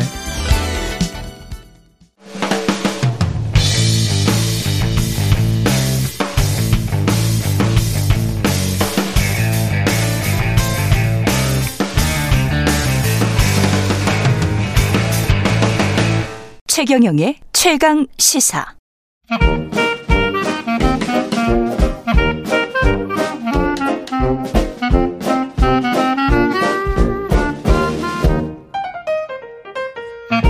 네, 최경영의 최강 시사 월요일은 경제합시다 코너가 있는 날이죠. 서강대학교 경제대학원 김영익 교수 나오셨습니다. 안녕하세요. 예, 안녕하십니까. 예, 이 코너 많이 기다리시는 분들 있을 것 같은데 새해인데 경제 전망을 어떻게 좀 다 암울하게만 해서 어떻게 생각하세요?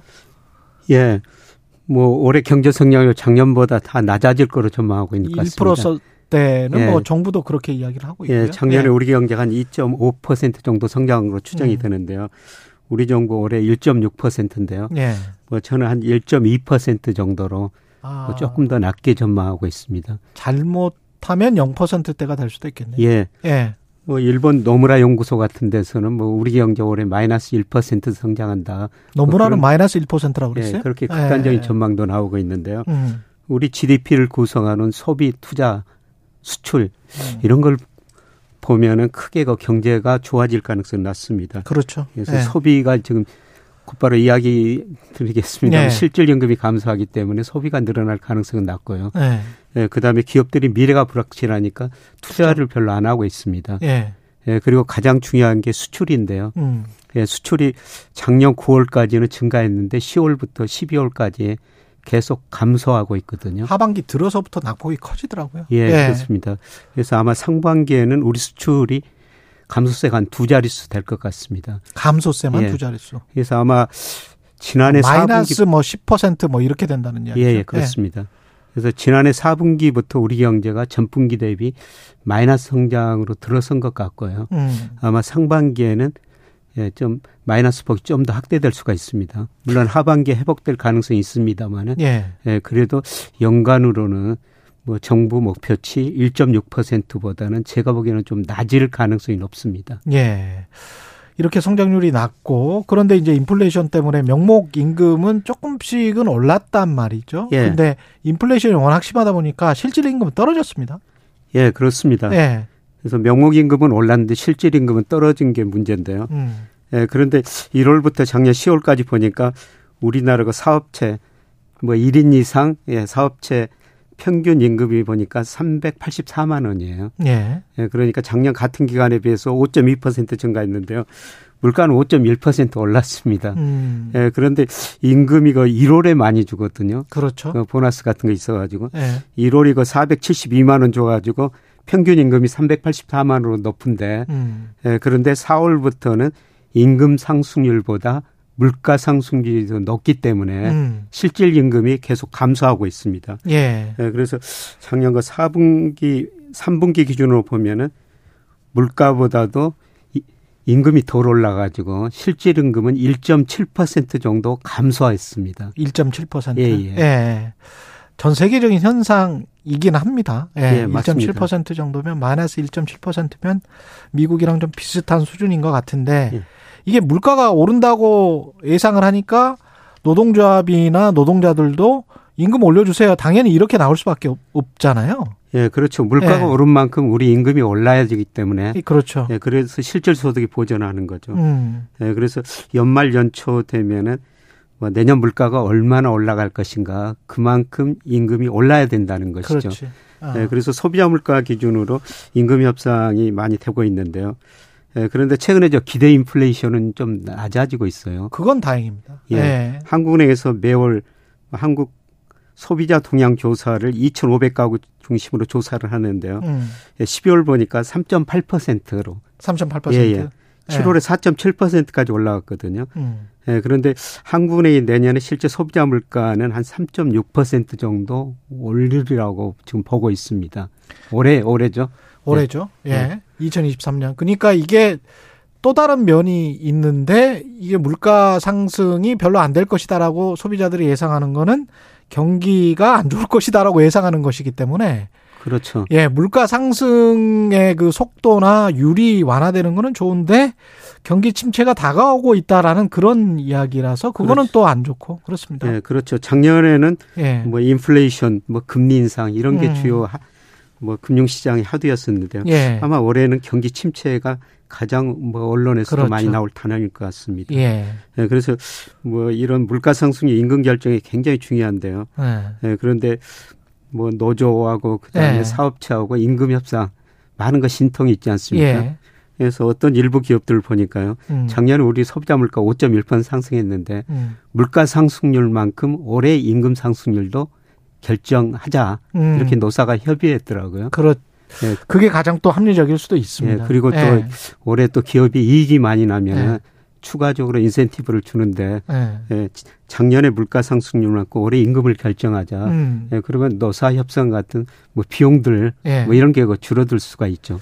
근데 이게 우리는 옛날 그 개발 독재 시대 때 그 마인드가 있어서 그런지 임금은 무조건 억제해야 되는 걸로 이제 생각을 한단 말이에요. 예, 그렇습니다. 상당수의 사람들이. 근데 예. 이제 경제가 시장주의 경제를 배운 분들은 물가가 오르면 임금이 웨이지 푸시 인플레이션이라고 해가지고 임금이 자연적으로 올라요. 서비스 쪽이나 뭐 노동 단가가 올라버리기 때문에 그러면 그게 또 물가 상승을 부채질하는. 예. 그게 이제 시장의 경제인데 한국은 이런 우려가 지금 조금씩 나타나고 있죠. 예. 예. 근데 사실 물가가 오른 것보다 임금이 좀 더 올라야지 우리가 실질 소득이 증가하고 우리 생활 수준도 그렇죠. 향상이 되죠. 예. 이걸 잘 기억을 하셔야 됩니다. 물가가 오른 것보다는 조금 더 올라야지 우리가 이제 네. 실질임금은 올라간다. 그래서 최근에 네. 뭐 실질임금은 계속 올라갔었어요. 그렇죠. 근데 올해 지금 실질임금이 네. 네, 감소하고 있거든요. 네. 네, 그런데 기업 입장에서는 임금이 오르면 또 생산 비용이 올라가니까 그렇죠. 또 저 가격을 올라야 되고 물가가 오르면은 또 어, 사업자 노동자 측은 저 임금을 더 올려 그렇죠. 올려고 하고 이렇게 인플레이션 악순환이 발생하고 있는데요. 음. 예, 그런데 가장 중요한 건 생산성인 것 같습니다. 예, 한국 생산성 본부라는 데가 있는데요.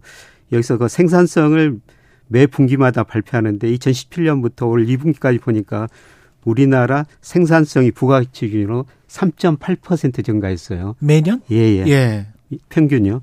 예, 단위 노동비용, 노동비용은 일 점 오 퍼센트 증가했거든요. 예. 그래서 생산성이 노동비용보다 더 증가를 했습니다. 더 증가했네. 예. 그러니까 우리 기업들이 이익을 내고 있는 것이죠. 디플레이션 시대에 생산성이 더 높았으면 임금 인상을 더 요구할 수 있었네요. 예, 그렇습니다. 예. 그래서 임금이 사실 생산성보다는 더 돌아갔다는 것이죠. 음. 예, 그래서 이건 진짜 정말 철저히 자본주의적으로 말씀드리는 겁니다. 예, 그렇습니다. 예. 지금 청취자분들이 그 너무 개발 독재 사고방식에 젖어 계시는 분들이 일부 있을 수 있는데 그 임금 인상과 물가 상승률과 관련해서는 철저히 지금 자본주의 경제학대로 말씀드리는 거예요. 예. 네, 그런데 이제 생산성이 임금보다 상대적으로 높으니까 무슨 문제가 발생했냐면은 국민 총소득 지 엔 아이라고 그러죠. 그렇죠. 이게 지 엔 아이가 생기면 개인이 가져가고 기업이 가져가고 정부가 나눠 갔거든요.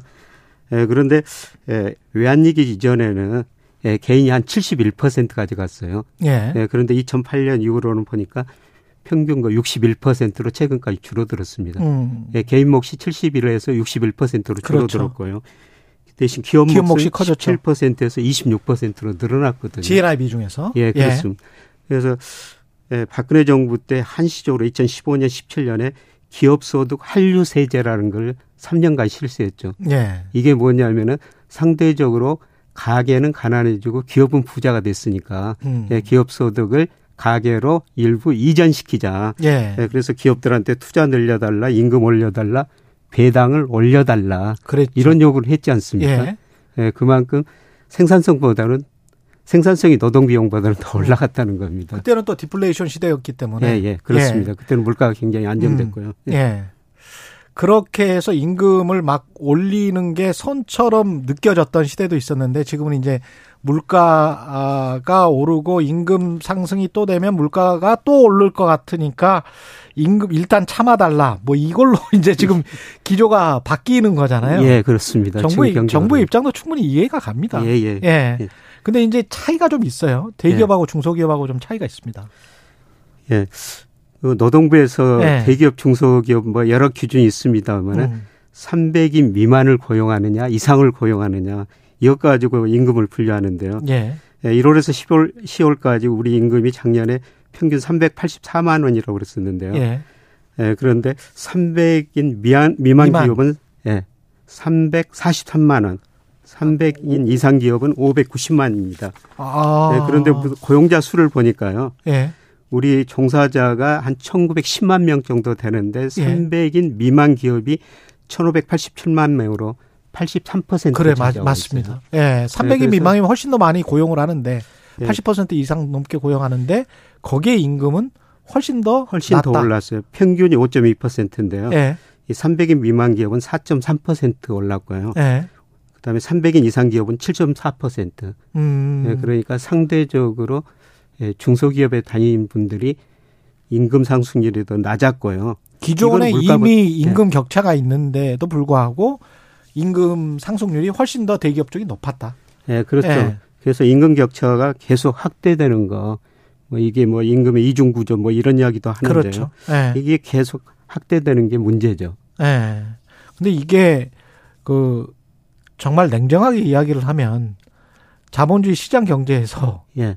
이게 블루칼라와 화이트칼라의 임금 격차가 예. 미국이나 유럽의 시장도 분명히 있단 말이죠. 예. 어떻게 할 수 있습니까? 아니면 우리가 좀 유독 심합니까? 비정규직이라는 것 때문에? 다 자본주의 어쩔 수 없는 모순인데요. 예, 그래서 뭐 축출 자본주의 막. 예. 임금의 격차가 커지니까 그래서 뭐 포용 자본주의로 가자 이런 이야기까지도 나오고 있지 않습니까? 했었었죠, 우리가. 예.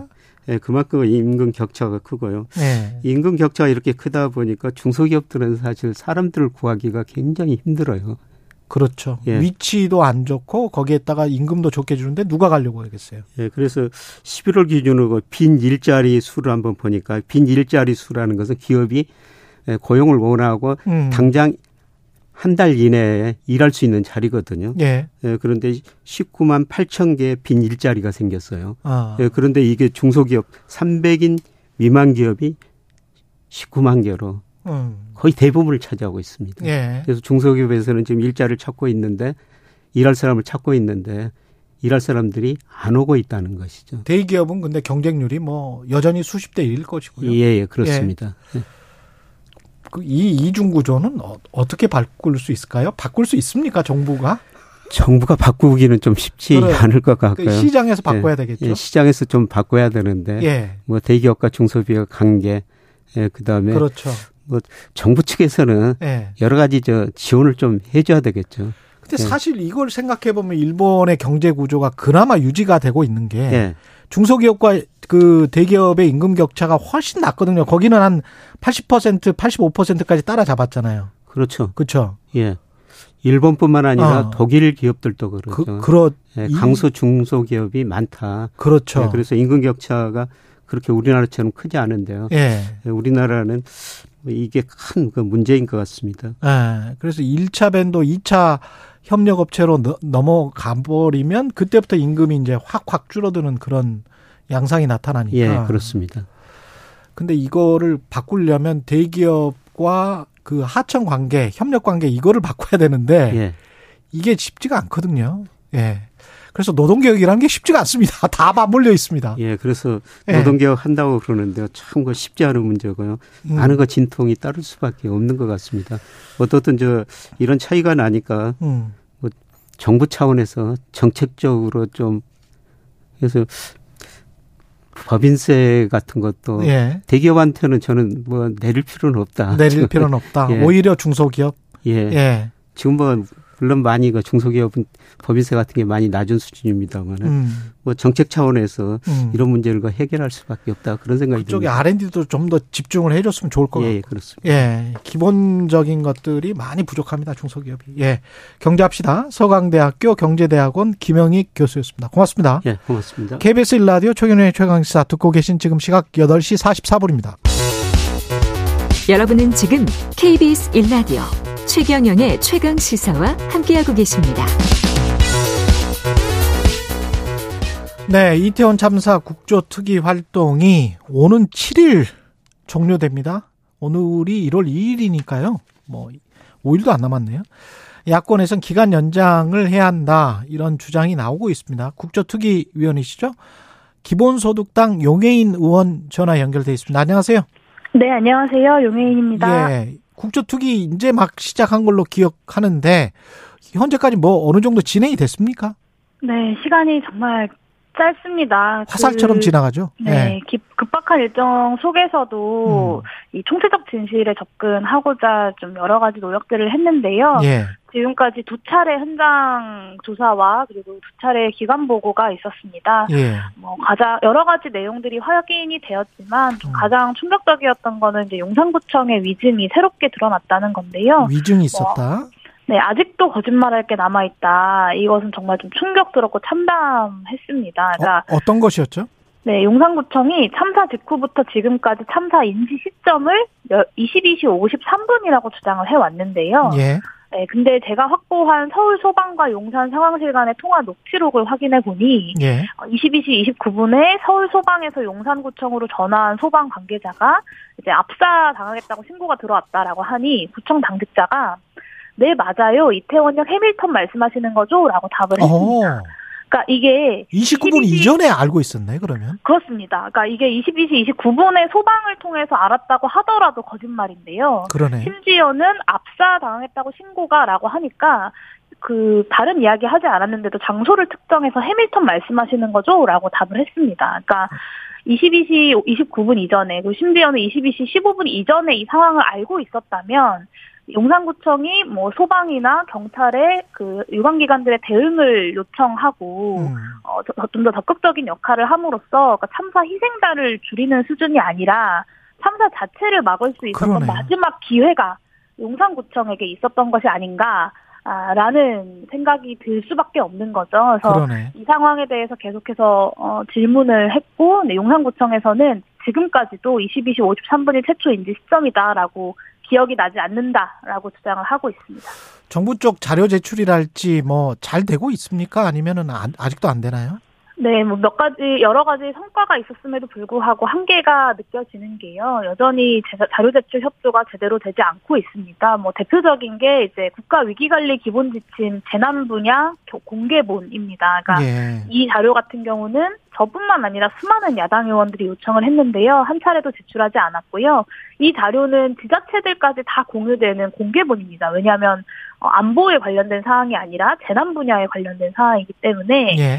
지자체까지 다 내려가는 자료임에도 불구하고 어, 공개하지 않고 있습니다. 그리고 어, 이 센터 국가위기관리센터장의 참사 인지 시점과 이제 조치 사항에 대해서 여러 의원님들이 요, 요구를 했는데요. 네. 이에 대해서 야당 의원들이 어, 질문을 했을 때는 인지 시점과 회의 참석 이 두 가지만 밝혔습니다. 그런데 동일한 사안을 여당 의원이 자료 공개를 요구를 하니까 해당 의원실 별도 제출 이렇게 자료를 제출했습니다. 이게 도대체 어, 뭐 하자는 건가 아. 싶고 가, 아, 그 센터장의 동선 같은 아주 기초적인 사안들도 야당에게는 숨기고 여당에게만 별도 제출을 한다. 아, 이것은 어, 국정조사를 사실상 무력화시키겠다는 대통령실의 대응 기조를 보여주고 있다라고밖에 생각이 들지 않습니다. 그래서 국정조사 기간이 연장될 필요가 있다라고 지금 생각하시는 것 같은데 주호영 국민의힘 원내대표는 국민들이 동의할 때 연장이 가능하다 이렇게 이야기를 했습니다. 이 속내는 뭘까요? 어, 조호영 원내대표는 예전부터 국정조사는 해야 된다라는 입장이시라고 제가 전에 들었습니다. 예. 그래서 어, 지금도 어, 국정조사의 연장 가능성에 대해서 아주 아주 닫아놓은 것은 아니다라고 저는 좀 기대를 하고 싶고요. 음. 이 국민의힘과 더불어민주당의 예산안과 연결된 협상으로 인해서 사실 국정조사 기간 절반 이상을 흘려보냈습니다. 어, 그렇기 때문에 어, 아주 촉박한 시간 속에서 국정조사가 진행이 되고 있는 와중에 그마저도 어, 청문회 증인 채택에 합의를 하지 못하면서 한 차례의 청문회가 기간 중에 어, 이루어지지 못하게 된 상황입니다. 당연히 국정조사의 기간 연장은 필요하고요. 어, 조호영 대표가 밝힌 것처럼 이 이태원 참사 국정조사로 진상규명에 대해서 많은 국민들이 이미 동의하고 있습니다. 저는 기간 연장에 국민의힘에서도 적극적으로 협조해 주시기를 기대합니다. 지난주에 이 차 기관 보고, 보, 보고 때 도찰 논란이 있었어요. 그게 용혜인 의원님 보좌진이 여당 의원들 간의 대화를 몰래 촬영했다. 국민의힘 주장은 이건데. 네. 상식적으로 공개된 회의장에서 어떻게 예. 도찰이 가능하겠습니까? 아, 그러니까, 네. 공개된 회의 자리에서 촬영을 하기는 한 건데. 네. 저의... 그 해당 보좌진은요. 지난 예. 삼 년 동안 저와 함께 동행하면서 저의 의정활동을 영상으로 기록해왔던 보좌진입니다. 그러니까 음. 어, 당시에도 회의가 진행되던 와중에 예. 위원장께서 정회를 선언을 하셨고 정회를 하고 정회 선언을 하고 회의를 마무리하고 사람들이 빠져나가는 것까지를 촬영하고 있던 중이었습니다. 그런데 예. 이 과정에서 뭐 조수진 의원님이나 전주혜 의원님이 도대체 무슨 말씀을 나누셨는지는 모르겠습니다만 예. 뭔가 좀 불편한 상황이 있었다고 한다면 음. 이에 대해서 충분히 설명하고 오해를 풀고 필요하면 영상 삭제도 저는 어, 말씀을 드렸습니다. 그리고 예. 어, 이제 회의 진행할 때 시작을 할 때 유감 표명도 하겠다. 왜냐하면 예. 저한테는 국정조사에 불필요한 논쟁을 만들고 싶지 않고 국정조사가 제대로 진행되는 것이 가장 중요하기 때문에 어, 그 문제제기 과정에서 이 보좌진이 오히려 위협감을 느끼는 상황이 있었음에도 불구하고 이 문제를 그렇게 좀 오해를 풀어보고자 했습니다. 그런데도 불구하고 어, 처음에는 와서 설명을 해라, 어, 뭐 유감 표명을 해라라고 하시다가 어, 중간에 갑자기 무조건 사퇴해라라고 입장이 발, 입장을 이제 전하면서 이게 음. 파행까지 가게 된 상황인데요. 저는 필요하면 충분히 설명하고 해명하고 유감 표명도 하겠다고 말씀을 드렸습니다. 그럼에도 불구하고 회의를 파행까지 시킨 것은 국정조사를 어떻게든 하지 않겠다, 파행 시키고야 말겠다라는 음. 의지의 표명이라고 저는 생각하고요. 어, 이, 이에 대해서 그 국민의힘에서 이 유감 표명이 분명히 있어야 된다라고 저는 생각합니다. 오히려 국민의힘에서 유감 표명이 있어야 된다. 국정조사를 예. 이렇게 파행까지 몰고 간 것에 대해서 유감 표명이 있어야 된다고 생각합니다. 예, 일부러 의도적으로 보좌진이 촬영한 것을 그게 몰래 촬영이다, 도찰이다 이렇게 주장을 하면서 국조위원 사퇴하라고 압박을 넣고 국정조사를 지연시킬 의도가 있었다 이렇게 지금 판단을 하시는 거예요? 네, 저는 중간에 충분히 원만하게 풀기 위한 여러 가지의 말씀들을 드렸고 예. 실제로 보좌진이 그러면 와서 설명을 해라. 라, 라고 이제 돼서 보좌진이 회의 장소에 다시 와 있던 상황이었습니다. 예. 그런데 갑자기 이제 사퇴를 해라, 무조건적으로 사퇴해라라고 이제 어, 변화 저의 이야기나 뭐 해명이나 이런 것도 듣지 않겠다라고 예. 하셨, 하, 했던 상황이었기 때문에 이 문제를 원만하게 풀 수 없는 상황이 되어버렸고 결국에는 파행까지 이르게 된 것입니다. 오는 육 일에 이 차 청문회가 있는데 이상민 장관이 출석하기로 됐단 말이죠. 근데 민주당에서는 유족과 이상민 장관이 같이 출석해야 된다. 국민의힘은 이상민 장관만 출석하자. 뭐 이렇게 지금 주장하는 겁니까? 네, 이 유가족과 이상민 장관이 같이 출석하는 것에 반대하고 있는 것으로 저는 알고 있습니다. 예. 근데 상식적으로 이런 백오십구 명이 사망한 참사에 대한 국정조사를 진행하는데 음. 유가족과 생존자에 대한 증언을 듣지 않고 그 청문회가 가능하겠습니까? 아, 그리고 심지어는 어, 세 번의 청문회가 두 번으로 줄어든 상황입니다. 이 상황에서 도대체 무엇을 어, 두려워해서 이상민 장관이 유가족들과 만나는 같이 증언대에 서는 것을 반대하는 것인지 저는 좀 이해하기 어렵고요. 어, 국민의힘이 어, 유가족들을 국정조사장에 세우는 일 자체를 반대하는 것이 아니라면 이 유가족과 생존자들의 증인 채택에 적극적으로 협조해야 된다고 봅니다. 이태원 참사 유가족들 같은 경우는 시민 분향소 근처에서 지금 보수단체 이 차 가해를 계속 당했었잖아요. 네, 지금 이걸 막을 수 있는 어떤 방법이 없습니까? 법원에 지금 보수단체 접근을 막아달라고 요청까지 했는데 정치권에서는 뭐 할 수 있는 게 없어요? 네, 저는 정치적으로도 충분히 문제를 풀어가기 위한 최대한의 노력을 해야 된다고 생각하고요. 예. 어, 법적으로 뭐 물리적인 제재를 할 수 없다고 한다면 정치적으로 정치권에서 이 문제에 대해서 분명한 입장과 메시지를 밝혀야 된다고 생각합니다. 그러니까 어, 여, 여당에서 그리고 정부에서 유가족들과 함께 하겠다, 유가족들의 아픔에 공감한다, 그러니까 이 차 가해를 중단해달라라는 메시지만 나온다고 하더라도 저는 많이 달라질 거라고 생각합니다. 그런데 여전히 유가족들의 이 차 가해, 유가족들이 경험하고 있는 이 차 가해에 대해서는 그 어떤 메시지도 나오지 않고 오히려 유가족들을 뭐 회의장에서 어, 만나는 것이 두렵다거나 뭐 이런 방식으로 유가족들을 어, 매도하고 있는 것이 저는 더 문제라고 생각합니다.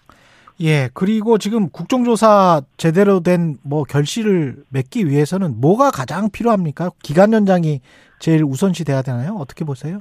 네, 저는 기간 연장이 가장 첫 번째 선결 조건이라고 생각합니다. 자료 제출 아무리 성실하게 한다 그래도 기간 연장 되지 않으면 다 소용없는 일이 되어버릴 것입니다. 그렇기 예. 때문에 기간 연장 반드시 필요하고요. 어, 새로운 해가 지났지만 이 이태원 참사 진상규명에 대한 요구는 여전히 이어지고 있습니다. 그런데 어제 있었던 그 윤석열 대통령의 신년 기자회견에서 이태원 참사가 이천이십 년을 마무리하는 하고 이천이십삼 년을 어, 시작하는 신년사에서 단 한 번도 언급되지 않았습니다. 저는 이것은 이태원 참사를 대하는 윤석열 정부의 태도가 아주 그, 그, 명, 적나라하게 드러나는 장면이었다고 생각하고요. 정부가 그리고 여당이 기간 연장과 자료 제출에 좀 더 적극적으로 나서주었으면 좋겠습니다. 예, 기본소득당 용혜인 의원이었습니다. 고맙습니다. 네, 감사합니다. 예, 삼공팔사 님이 절망 속에서 희망을 찾아가는 것도 좋지만 그래도 조금은 덜 절망적이면 좋겠습니다. 최경영의 최강시사 올해도 저의 출근길 잘 부탁드립니다. 라고 말씀을 하셨고요. 삼공팔사 님 비롯해서 열 분께, 열 분께, 무려 열 분께 커피 쿠폰 보내드리겠습니다. 올해도 최선을 다하겠습니다. 고맙습니다.